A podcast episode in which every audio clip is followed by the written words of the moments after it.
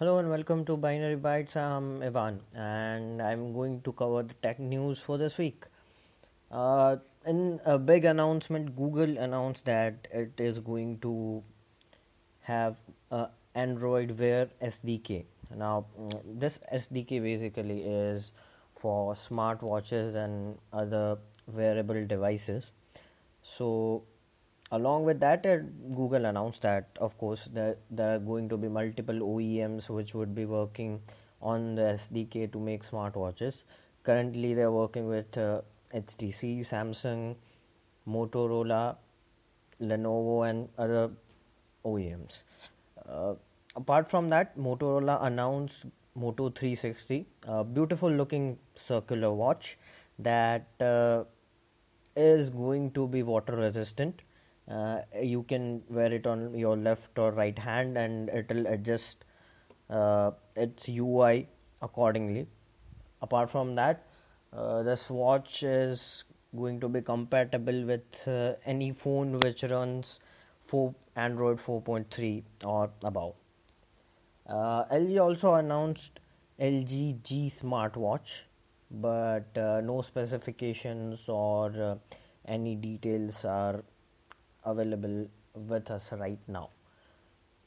In other news from Motorola, uh, Motorola announced Moto X in India. Uh, it is priced at 24,000 and sadly uh, it, it it is available only on Flipkart and of course there is no Moto Maker right now which enables you to customize your phone. Mostly the exterior parts of it different skins and different back covers uh, as well. And only 16 GB version right now is available on the market. No 32 GB version as of now. Uh, in other news music streaming service Rdio acquired Dhingana another service from India which uh, allows and hosts Bollywood and Hindi songs Rdio is planning to launch its service in April here in India. So by expanding the market in other comp- uh, other countries as well. Apart from this, there were a couple of app updates mm, which were uh,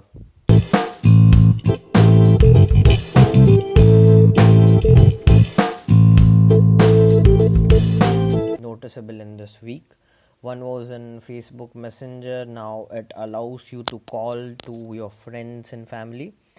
Uh, apart from that um, it will be also redesigned. The facebook messenger will also be redesigned like uh, instagram the flat ui which which was accepted very well by the users. And in twitter they've introduced uh, favorite people timeline where you can select people who whom whom tweets you like and uh, you like to know their tweets or uh, whatever they post f- more frequently. Uh, so that will be one update. Another is uh, that now you can see how many people have seen your uh, tweet. So there will be a count in below below your tweet this of course currently is in alpha and beta versions of twitter so it will be shortly rolling out to the stable versions and the larger audience. Now time for some app recommendations. Uh, in this week i found out one uh, very useful chrome extension called spreed it's, it is spelled s-p-r-e-e-d and it allows you to read very fast. You can train yourself to read the articles in uh, maybe uh, one or two minutes which normally took you five to six minutes. Uh, another android app called link bubble launched this week.